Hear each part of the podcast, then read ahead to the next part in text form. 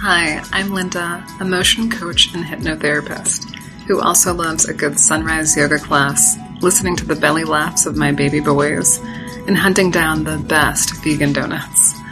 This podcast is for ambitious and high-performing women who want to feel fulfilled in all areas of their life. I'm here to give you practical tips and mindset shifts that will help you to put your self-love skills into action. Welcome. It's the smack dab middle of the summer, baby.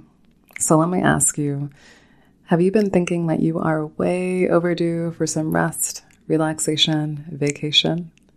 But instead of making this happen, you've actually been adding more and more activity.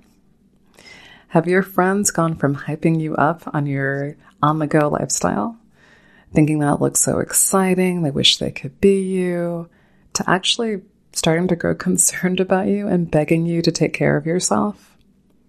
Do you see posts on Instagram and tweets on the soft life, on slowing down, and you think, yes, rest, but then you don't do a thing about it? Friend, it sounds like you've developed an allergy to rest. And wait, before you feel judged by yet just another random talking head on the internets, I have to give you full disclosure. I am you. And I mean, not you, right? But you and I have the same allergy. And we have the same addiction. Oh, now I'm telling you that you have an addiction. Yeah, on top of everything else. Yes, girl, you and I are addicted to being busy.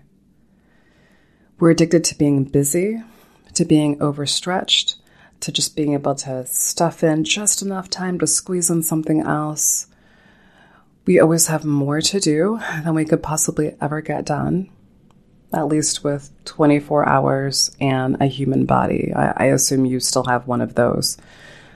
This is a real thing that can make it hard to not resist rest. It will have you being presented with opportunities to slow down, right? Opportunities on a golden platter for you to slow down and take a break. And you will still find a way to get out of it. This can be crazy making, right? You're like, I need to have a break. I want a vacation. I want to just take it easy. And then when the opportunity comes, you don't actually take it. And I can relate to you. Let me give you some real data on this, like some actual research. Okay. Do y'all remember Brené Brown? She had that amazing talk on vulnerability that went viral. It was like a TED Talk or TEDx. I'm not sure. And it just hit for so many of us, like it just landed. If you haven't watched it, I'll put a link for it in the show notes in the description box so that you can if you want. If you don't know her, she's a brilliant researcher and author in a similar field to me. I'm in the mental health field, and she is also. And she describes how we have learned to use busyness as an armor against vulnerability. We stay busy to avoid those intimate opportunities to just be with ourselves, where we would have to face the truth of where we are, how we really feel, where we're even experiencing some sense of deep pain or loss or an unmet longing. Wow. Like we're using busyness as an armor to protect ourselves against reality. So some psychologists even refer to this as an addiction. That's why I use that term. I'm not using it lightly. I'm using it very intentionally. They describe this as a process addiction. So what's a process addiction? Like, what am I talking about? A process addiction is when you can't let go of an activity, even when you know you should, even when it's taking up all your time or depleting you, getting in the way of other things in your life that are really important, and you know that it's excessive, but you can't stop yourself. It's even when your sense of identity actually becomes tied into doing that thing, whatever that activity is. So one major example in recent years, and I know what you're thinking. If you're thinking that I'm going to say being on social media, I actually wasn't going to say that. But if you're thinking that, you are on the right track and you are definitely catching on. What I was going to say was internet gaming addiction. So this is an actual diagnosis. So this is something your doctor can diagnose you with. And it got added to the big book of psychology problems, otherwise known as the DSM-5. It's not important to know that, but just that's where it comes from. People with this disorder, they will go hours and hours barely moving or sleeping or getting up to eat or getting sunlight on their face, all because they simply cannot stop. So gaming has become more important than their actual life. Now, if you're not one of those folks, and I'm not one of them, thankfully my husband isn't either, but it can become easy to laugh at this and judge it. Right? Like maybe you dated this person and when you dumped them, you were like, good riddance, enjoy your life, Tyler. And maybe Tyler's even making good money off of streaming his gaming on Twitch or whatever. But you're like, I want a little bit more than that. I want a little bit more than an obsessive partner. Anyway, I digress. The thing is, it's easy to judge, but guess what? Busyness might look less sad than this to you or to me. But it's got all the same features when you were addicted to being busy. You can't help yourself, right? Just one more social event on the calendar. Yeah, I'm pretty burnt out, but it'll be good for networking. I gotta be on my grind. Or meeting somebody new. It's not cute being on my own for this long. Like, I gotta be with somebody.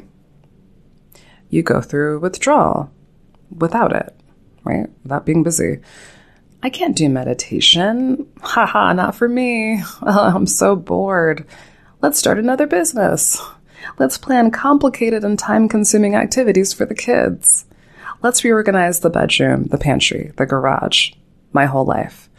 Let's find another 5-season TV show that we can binge on for the next 2 weeks or, 3 days. You get angry and defensive when people point out that you may have a problem, that you may need to slow down. Just because she's unhappy with her life and doesn't have anything going on, she has something to say to me. Yep, she's jealous. I'm not watching this YouTube video with this chick. What is she talking about anyway? Right. So I want to bring this up because it's not worth it and it's going to cost you. It's not worth it and it's going to cost me if I don't get it under control. So remember when I said that I am you, you are me, I've lived this and I'm still in recovery. That's why I can tell you that the constant unchecked busyness, it isn't worth it. Filling up your calendar to avoid facing what you are unhappy about with yourself. It's a temporary fix and it is costly. You know that this is how many health problems start. You stay so far out of touch with yourself. Even if you're still like exercising, trying to eat right and things like that, there's still a level of disconnection from yourself that makes it hard for you to even recognize when the warning signs are there. I don't want that for you or the people who love you, okay? And I don't think you do either. That's why you're still watching this. The addiction to busyness is also how friendships end. You think everyone's having a good time, not realizing that you may be pushing away some of your most cherished relationships until it's too late. And for some of them, they have straight up ghosted you. And that's when you realize that something was wrong. You were so busy, and even your relationship with them was so based on busyness that you may not have seen this coming. The addiction to busyness is also how people stay broke. You get caught up just trying to look important and like do too much, random stuff that doesn't matter, chasing too many shiny objects. Who among us hasn't done that? And in the end, like none of this is stuff that actually mattered anyway, and it wasn't going to get you anywhere. So your bank account looks exactly the same. Nothing changed. You just stay busy. Okay. And this is how we train our brain to run. We train our brain to run this way and to keep us running ragged on the hamster wheel. We don't do it on purpose, but it's what we are doing in actuality. We train ourselves to only see life in terms of temporary periods of boredom that we need to fix with more stuff, temporary hits of excitement. We adjust to a high tolerance for a high level of cortisol and adrenaline running through our system constantly. And it's to the point where trying to balance that out with some rest or reflection or pausing, that actually feels like a chemical withdrawal, because it is. It's something painful that must be avoided because our system is no longer used to it. Our system is no longer used to resting. That's scary. So look, you know, this conversation is long already. I've had you here for like 10 minutes or so.